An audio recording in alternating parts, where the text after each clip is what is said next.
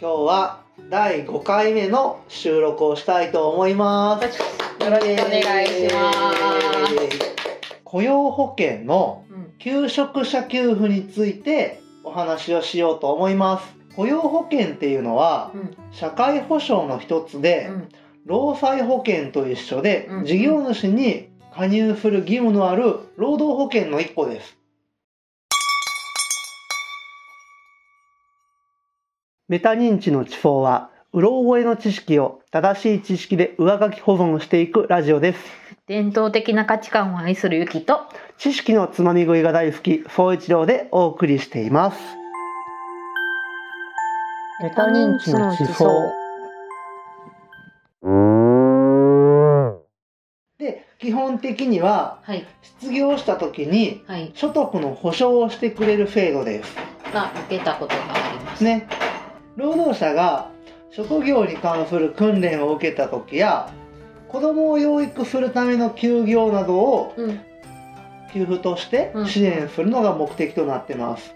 え、えっ、と、育児手当みたいなものがもらえるんそう、ですか？育児休業給付っていうのがある。それは女性限定ですか？いや、もちろん男性ももらえるよ。えっ、と、その休み期間中、職場の休み期間中にもらえるの？そう、子供が1歳2ヶ月になるまでもらうことができる育児休業給付っていうのもある。離職した時に受け取る失業給付っていうのは大きく分けると4個に分かれてるんですけど、ではゆきさんは4個の給付っていうとどんなものがあるかイメージできますか？その給給付金の内容ですか？そうです。どんなことをこうしてもらえるのか？雇用保険で。会社辞めましたよってなった時にどういうことを雇用保険がしてくれるでしょ毎月まあそのハローワークに行った時にもお金がもらえるってことと、ううん。その間に例えばその就職をした場合にうんうんうん。手当がもらえる、ああそうそう。あの職業訓練とかで例えば通う時に、うん。その費用を出してもらえるのかな、うんうんうん。うんあとはすみませんわからないです。でもねすごい3個正解です。え4つでしたっけ？そう4個のうち1個、求職者給付ね。はい。さっきの基本手当とかがもらえる。はいはいで2番目が就職促進給付。3番目が教育訓練給付。うんうん。で4番目が高齢者とかの方がもらううん。雇用継続給付の4個です、高齢者っていうのはその65歳以上ですいや60歳から65歳。定年退職をしてうんうん。65歳まで継続雇用をしてもらう場合にもらう給付がうん。雇用継続給付だからまあゆきさんは年齢的によっぽど該当しないので あ違う。うち3つがイメージできただけでもすごいと思います。いやあのえっ、と雇用促進給付金はうん。もらったことがあるあもあるのでねあの個人的に考えてたのはその職業訓練に行く時にお金がもらえる制度かなと思ってて、うんうんうん。また違ったかも。うん、ではちょっと一個一個細かくお話をしていきます。はい。求職者給付ははい。離職をして職を失った人に対しての基本手当や、はい。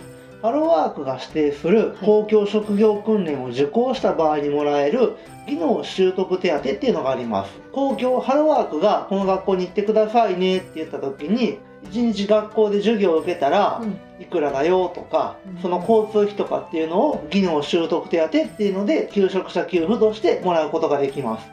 技能支給技能関係の手当は教育給付とまた違うんですか、教育訓練給付っていうのはうん。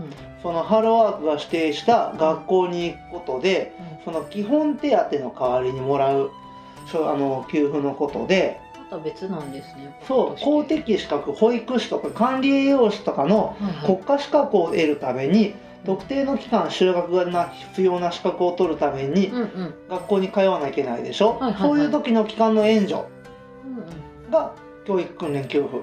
えー、とハローワークしての職業訓練は例えば、うん。私だとモスの資格とか取りに行ったんですけども、うん。ああいうそのまあ、短期間で取れるものっていうのかなうん、それも教育訓練給付の一環。あでそうなんや。うん、いろんな給付がこうなんていうのかな。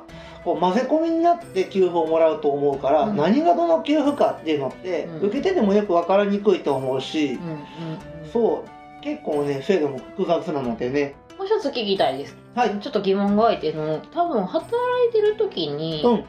まあ、休みの日とかになんかスクールに行くとか例えば資格を取る場合もお金がもらえる。もらえるもらえる。それは、うん、教育訓練給付の中の一般技能習得手当かなんかそんな名前のやつでで一般技能習得手当かな。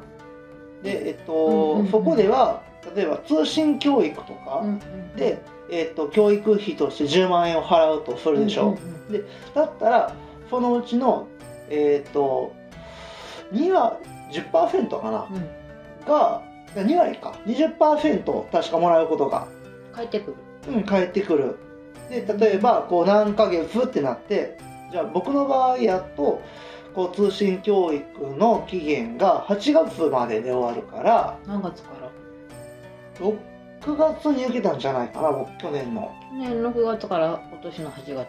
うん。試験が8月にあるからね。ああ約1年と2ヶ月ぐらい。そうでそこの期間の通信教育が終わったら、えっと、資格が取れても取れなくっても、あの勉強したよっていうことでその授業料の10%うん。が国から、えっともらえる。うんそれも雇用保険に入っている？入ってる、うん。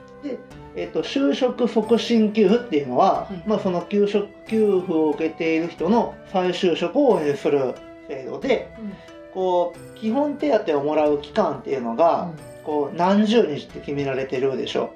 大体3ヶ月かな？いや、えー、と基本90日やけど、まあ、年齢とかあとはその労働期間10年以上20年未満の人はどれぐらいやよとかってかあの変わってきたりもするもんで一概には何にしか言えないんだけれども。なんかあのまあ障害者の場合は180日かなうんうんうんうん、っていう決まりがあった気がすあるあるある。他の人はちょっとわからないけど。そうそうそう。でえー、と例えば45歳以上60歳未満の人で勤続年数が10年以上20年未満の人は、何日だよみたいな感じ。で結構細かく区分されてます。年齢とかその勤務年数によって変わってくるよっていうものなんですね。うん。それは毎年制度が変わってるんですか？いや基本的に据え置きやと思う。変わらない。うん。で、えー、と基本手当の残りが3分の1以上ある人が再就職をするとうん。支給日数の60%がもらえたりします。うんとその基本手当をまあ例えばその雇用保険を受けてる時に、うん。まあ、早めに就職すると、まあ、残りがもらえるってことですか？残りのえーっともう180日のじゃあ支給がありました。はいはい。ってなったら3分の1は60日でしょ、はいはい。じゃあ60日以上残して就職すればそのうち残った期間の6割の給付がボーナスみたいな感じでもらえる。うーん。なんかそれもなんかあの雇用促進金みたいなですね。そうそうそう。他にもねいろいろ就職促進給付あるんだけどね基本的なものはこんな感じ3分の2以上やと70%とかまたここでもあの、えっと、早く頑張った人は早く頑張っただけ多くもらえるような仕組みがあったりします。雇用継続給付っていうのは60歳以上の高齢者が65歳まで継続して働けるように給与の一部を保証する制度でうん。例えば定年退職をしてうん。前の会社で、まあ、その雇用を継続してもらうなり、うんうん。違う会社に働きに行くなりしても給料がガクンって下がっちゃうでしょ。打ちますね。でそのじゃあガクンってちょっと下がりすぎてじゃあ生活がしんどくなったよってなった場合、ん。前のお給料とその転職後のお給料を見比べてその差分のパーセンテージを雇用保険がしばらく補填してくれるような制度があったりします。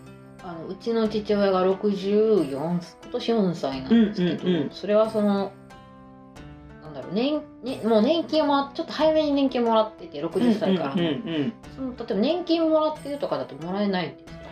えーっとね僕もちょっとこれに関してはテキストを開かないとすぐにパッとは答えられないので。あでもあんまなんか例えばその基本的におじいおじいちゃんじゃないか。こう、まあ、早めの高齢者。うんうん60歳ぐらいから64歳までは、えー、と給料が低くてもハローワークに申請した場合うんうんにお金がもらえる。うん。うんってことでしょうか、えー、申請しなくてももらえる？とこれは申請は多分しなきゃいけないと思う。ちょっとしんどいですよってなった時にちょっとそのまあ相談に行って、まあ、60歳ぐらいの時に例えばうん。まあ再就職した際に、そのでまあこのね、まあ、前こんな年収表とか見せてってことかな。まあ所得のね証明書を出してで多分申請することにはなると思うんだけれども僕もその制度の内容はテキストに書いてあるけど申請の仕方まではちょっと把握できてないからちょっと調べておきます。ありがとなんかなんだろう。年金が多い人とか少ない人によって変わるのはちょっ多と分変わるかも。そのプラスになったらその例えばそのお給料プラスうん。年金があるからなんか多分父の場合なんか年金が下がってるって言われてその働いてるから、うんうんうん。言われて、だそれやったらなんかその、まあ、例えば申請者もらえへんのかなとか思ったり、うんうんうんうん。プラスやから一応両方ともお金が余ってて。もしじゃあそうじゃなかったら年金ない人とか、うん。その65歳とか75歳ぐらいしかもらえへん人やったらまあそれがあったら助かるのかなとかちょっと思ったりしました、ありがとうございます、はい、はい。で、まあ、そのそのような雇用保険の、まあ、失業給付は4種類はい。で雇用保険ははい。全ての労働者に加入義務が定められている制度じゃないのです。年間を通じて5人未満の従業員を抱える事業主。で個人事業主や農林畜産あと養蚕お蚕さうんを子育てるところ。あと、水産の事業に雇用される場合は、雇用保険に加入させるかどうかは暫定任意適用事業って言って従業員を雇用保険に加入させるかどうかは事業主の判断に任されているのです。なんかそれってあの 全然違う話なんですけどうん、あの農家とかうんで技能実習生を使い倒したとか、うん、うん、うん。あのなんか残業が出なかったとかっていう話を聞くけども、そういうこと？技能実習生はまたちょっと区分が違うけれども、あれも加入義務はない。ないんや。一旦まあのは加入できない。できない。まうん、あでも日本人とかでもあんまり農業につかないのは、うん。まあまあその例えば JA とかは別やけどその個人の事業主あ農業とかやったら個人事業主やんか、で5人未満従業員が。えーっと年間を通じて5人未満の従業員を抱える事業主かうん。あとは単純に、えっと、農林畜産養蚕水産に関しては従業員数関係がない。えーってちょっと思った。あのスーパーとかでさうん、買うお肉をお肉あお肉ちゃうを仕入れてる会社とかその牧場の人とかってこと牧場の人とか。あとね法人なりしてるかどうかにもあって法人に関しては加入義務があって。法人じゃなくて普通の、まあ小さい例えば家でやってるっていうかな。そうそうそう。だからまあお家に牛さん羊さんがいますよみたいなところで牧場なのか農家なのかよくわからないみたいなところは 多分まあ雇用保険の加入義務はない。まあ、うちが農家なのでねどうなんだろうってちょっとことが気になりました、ははいでじゃあ続いてのクエスチョンです。はいはい。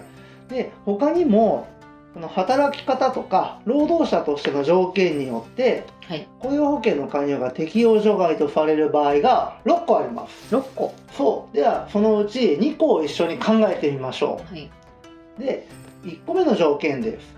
労働時間が少ないものは加入することができません。あそうかもで、じゃあ、1週間で何時間働けば雇用保険の加入は義務付けられるんでしょうか？えだから週5日で例えば8時間うん。で40時間？32時間以上。おうなぜまた30にあいやなんか私えちょっと待って。あえあなんか週4で8時間働いたことは、なんかその時もらえへんだ気が保険がなかった気がする。雇用保険入ってなかった？気がする。覚えてないけどそんな気がする。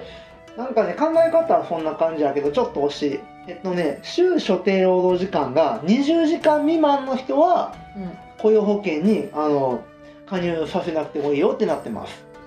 ああれかあのえっ、と週4日か3日の時に4時間やった、じゃあ入れやんかもね。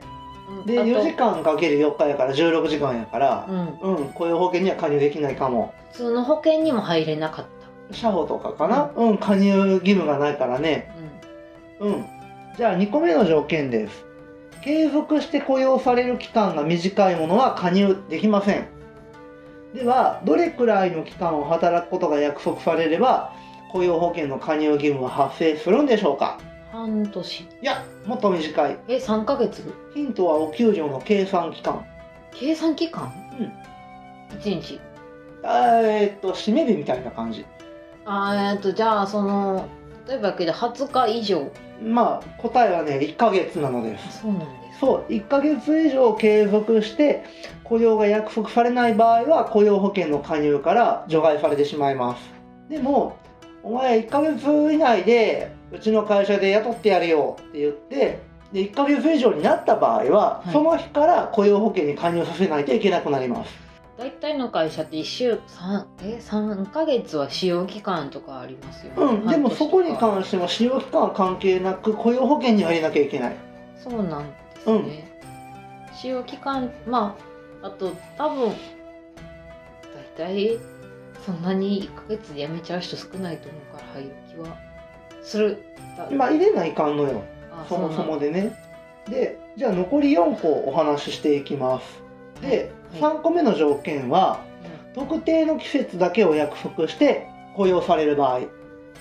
例えば、うん。作物の収穫とか、はいはいはい。特定の期間のみ労働者が必要な事業場で4ヶ月以内の期間を決めて雇用されてるか1週間の所定労働時間が20時間から30時間より少ない場合は加入しなくてもいいよってなってます。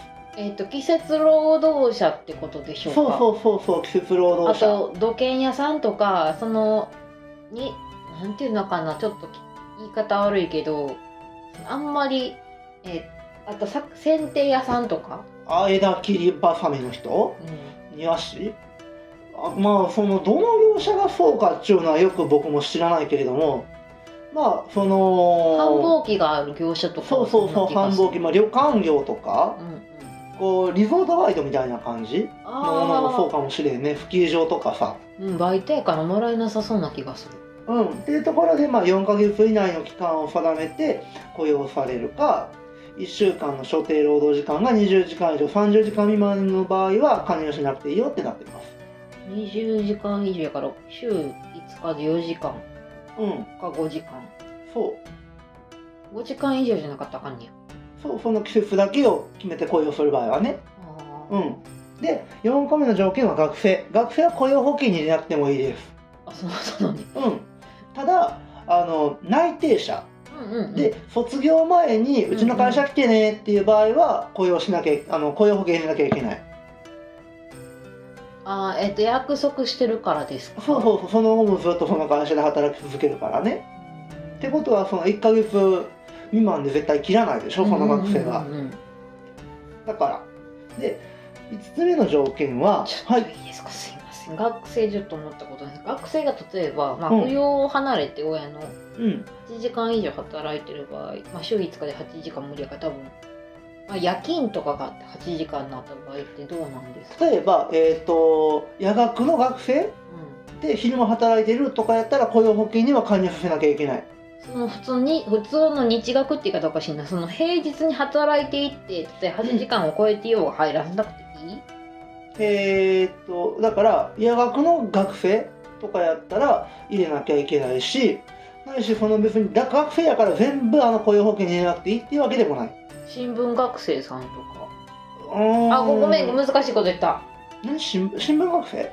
新新聞奨学金で働く人っているやんか学生さんで。うん。あれは雇用保険の対象なのかなと思ったら違う多分それはそもそもの制度の母体が違うから誰がどうとかっていうんじゃないと思うな。はいはい。で5つ目はあの漁船に乗り込む船員。あなんかそれは聞いたことが違う保険とかやった。そう船員保険っていうものもあるしうん。ただ1年以上その、えー、と雇用保険の適用事業所に雇われる場合は、うん。船員さんもそこで働くあの雇用保険に入れなきゃいけない。その船の人ん船に乗ってる人が、うん。それとも船の会社にいる人が船に乗ってる人。船漁船に乗り込む船員さん。なのに。うん。で最後は国都道府県市町村といった公的機関に雇用されるものでで雇用保険よりも退職した際の支援が手厚いものは加入義務から外されます。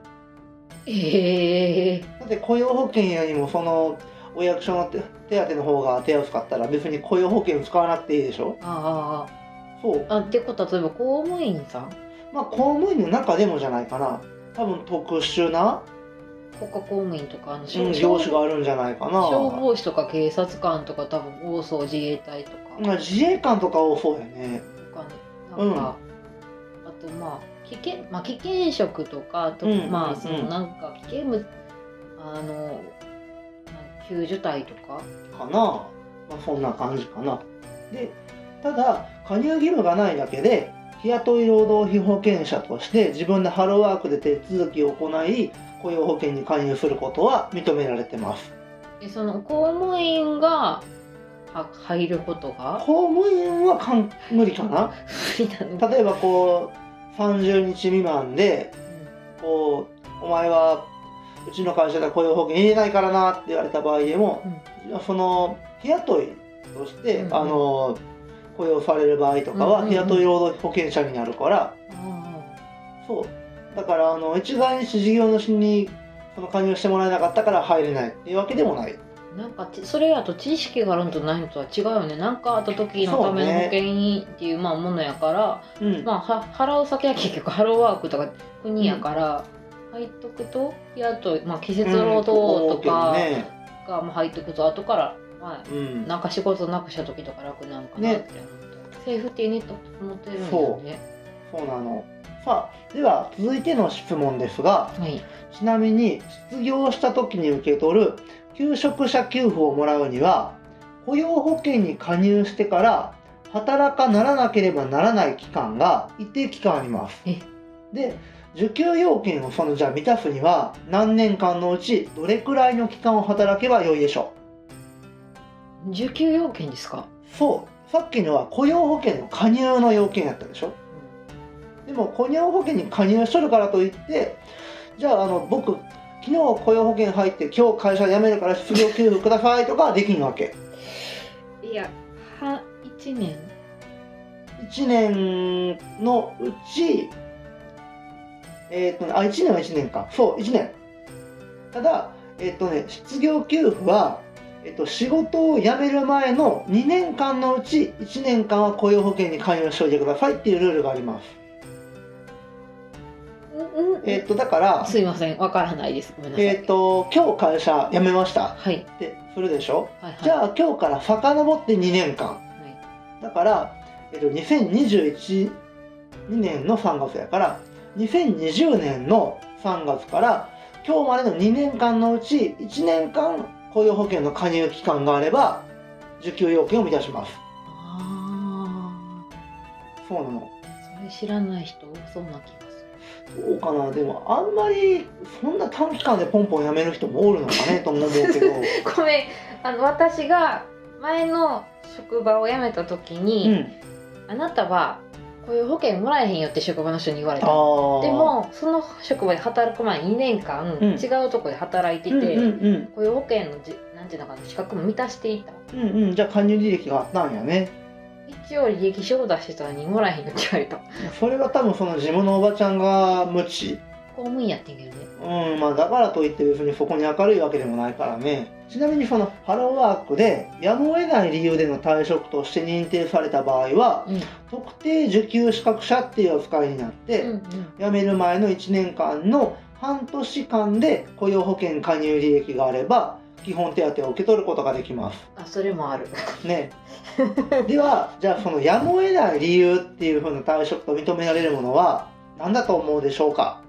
えっ、とだから例えば会社が倒産しました。おえ次えっ、と多分うん、リスあのなんか会社の理由でリストラされました。うんうんうんうん。あとパワハラとかうんうん、うん、で辞めましたみたいな、そうほぼほぼ正解。他にもいろいろあるんやけど。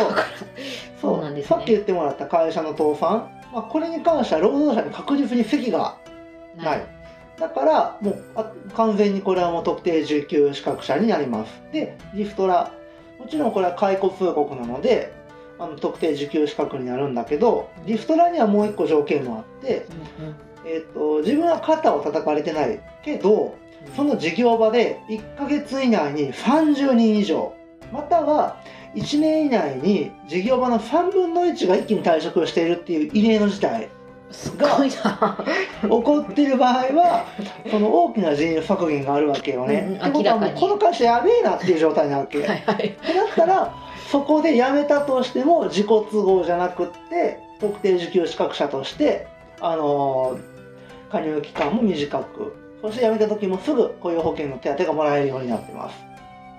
あの自己都合退職に見えるやつでも中を掘れば違うのねっていうその中身。そうそうそう。だからただその自分がじゃあそのえー、とこれは会社都合ですとか、うん。特定受給資格に当たりますとか言っても、うん。証拠がなかったらハローワークの人も印鑑解いてくれないから、え、うん。そうなんだ、そうだからあのもちろんサービス残業がどんだけあったとか、うんうん。うんじゃあパワハラとかセクハラがあったって言ったら、うん。そういう記録？言質を取っておくとか、うん。メモを取っておくとか、うん。何か証拠になるようなものがないと認められるものでもない。どうなんだろう。あれはハローは？いやあの辞めたことがあって、うん。一応自己都合やねんけちょっといろいろあったんで辞めたってことを説明してくれたことがあってあれはいいのかな、まあその話に整合性があったりとか、まあ、実際その全部が全部その証拠がいるのかなどうかっていうのもハローワークにもよるだろうし担当者にも応よるだろうし。こういう内容で書式を持っていった。うんうんうん。だったらまあ、えー、と該当者に当たったんじゃない？なんかに、うん、2回ほどそれでいけた。そんなにいっぱいもらったんね。いっぱい。ちゃうちゃうちゃうちゃう。あのいやあのなんか勘違いされそうやけどうも、ん。最初は職場に「あなた障害者やからちょっとやめてくれる?」って言われた。肩を叩かれた。次は職場からあのあのなんていうのかな。まあちょっと言いたくないことがあった。なるほど。なんか嫌なことがあって。で、まあ、それでまあちょっと上司から注意されて、うん。それがちょっとまあ なんていうのかないろいろ個人情報に関わることやったので言った。うんうんうん。でも対処してくれなかった、あっていうことで2回ありました。はい。あはい。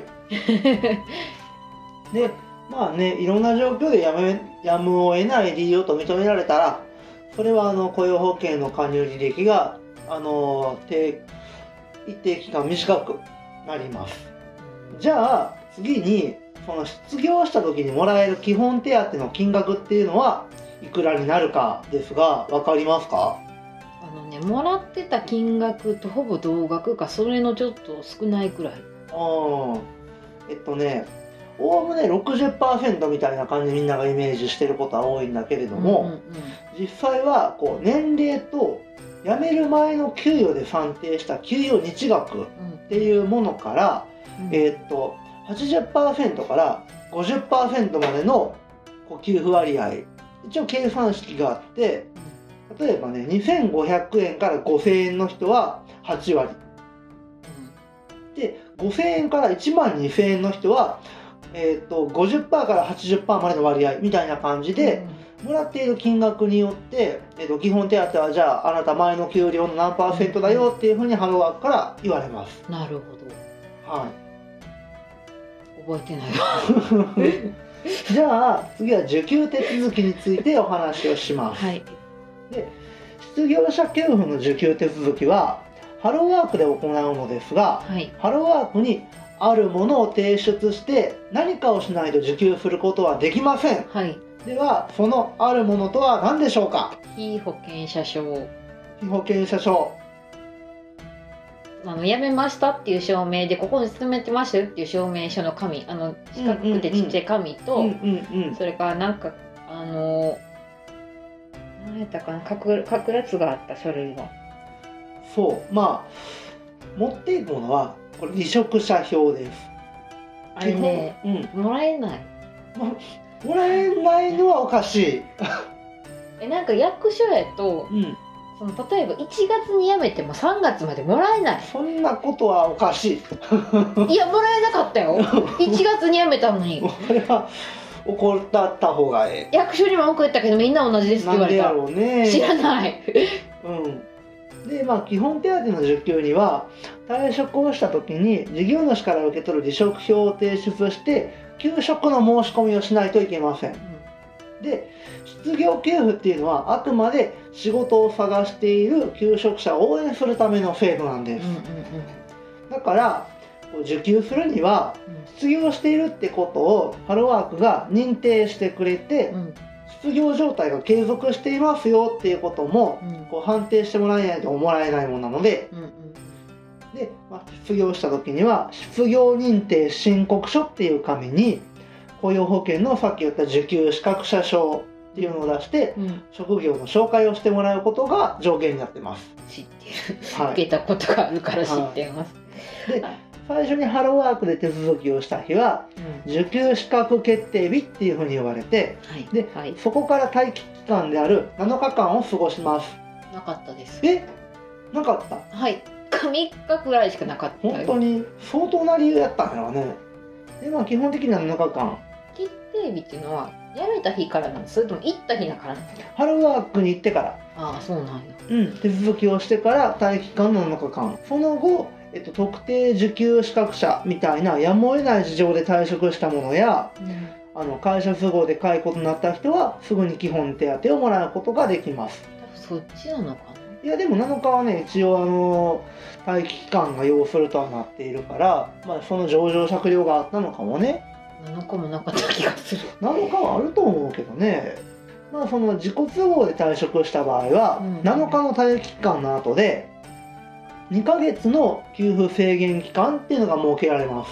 会社辞めてから2ヶ月間はあの雇用保険の手当がもらえないの。また会社を辞める前の5年間のうち2回以上あの自己都合退職をしている人や、うん。事故の責めによる重大な過失悪いことをしちゃった人は3ヶ月の給付制限が設けられます、犯罪を犯すもんじゃないな。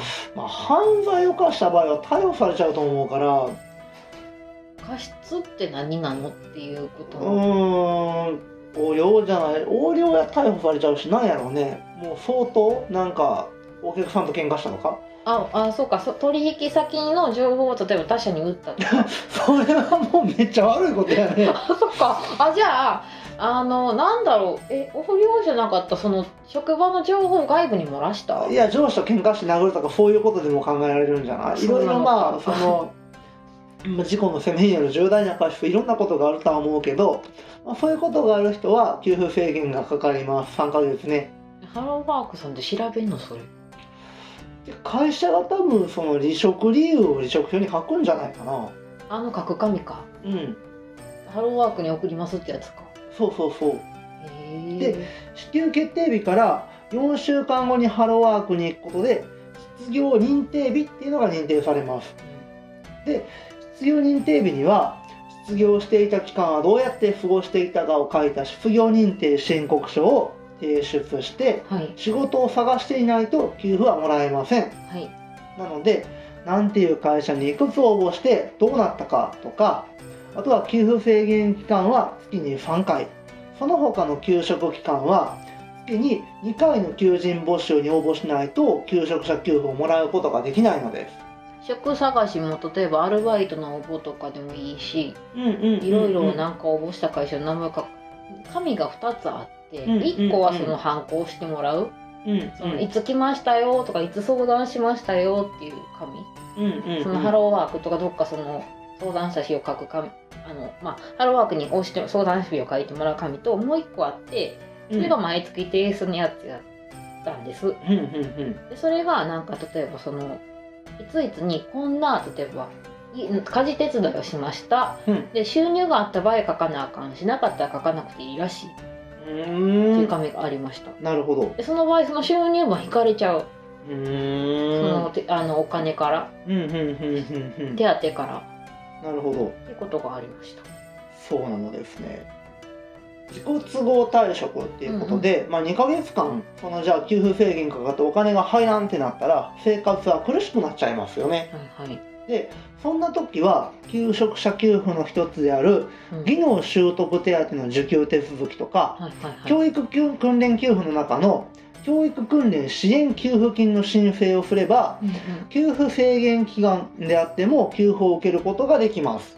技能習技能すみませんもう一回言ってください。技能習得手当の受給手続きとあとは教育訓訓練給付の中の教育訓練支援給付金っていうのがありますえー、えっととりあえずうん。資格取りに行けばいいってことなのかしら、そうそうそうそうそう。わあの制限かかっちゃった。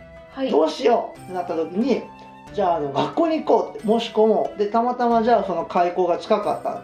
行きたいそのスクールがあったってなって申し込みで通った場合はあの待機期間を待たずとしても教育訓練給付を受けることができます。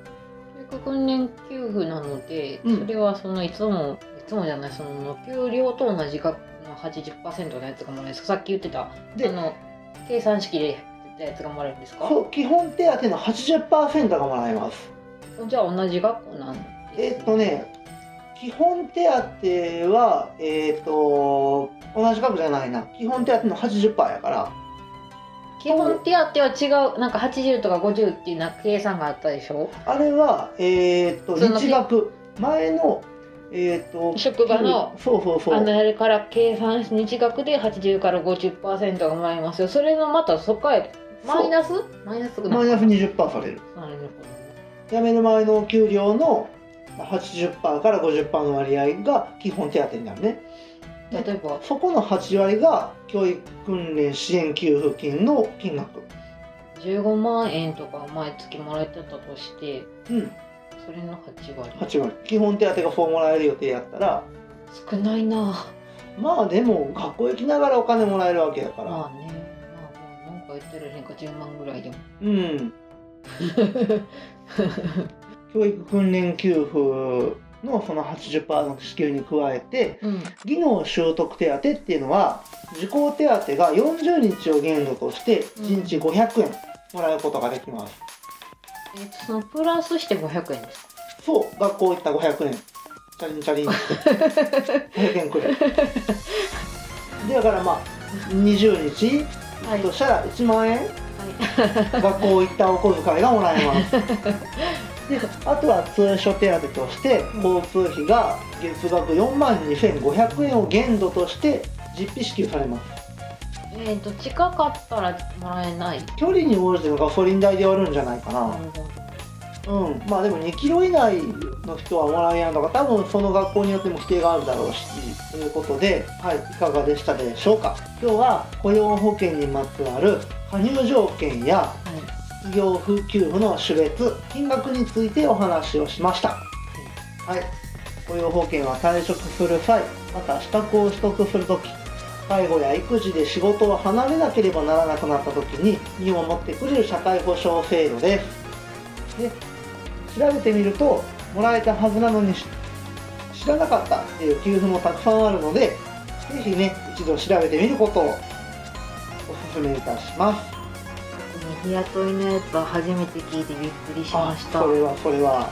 はい。ではこの放送は同文館出版ハローワーク150とことん活用術フォーサイト社会保険労務士テキスト雇用保険法を参考にしておりますありがとうございましたありがとうございました。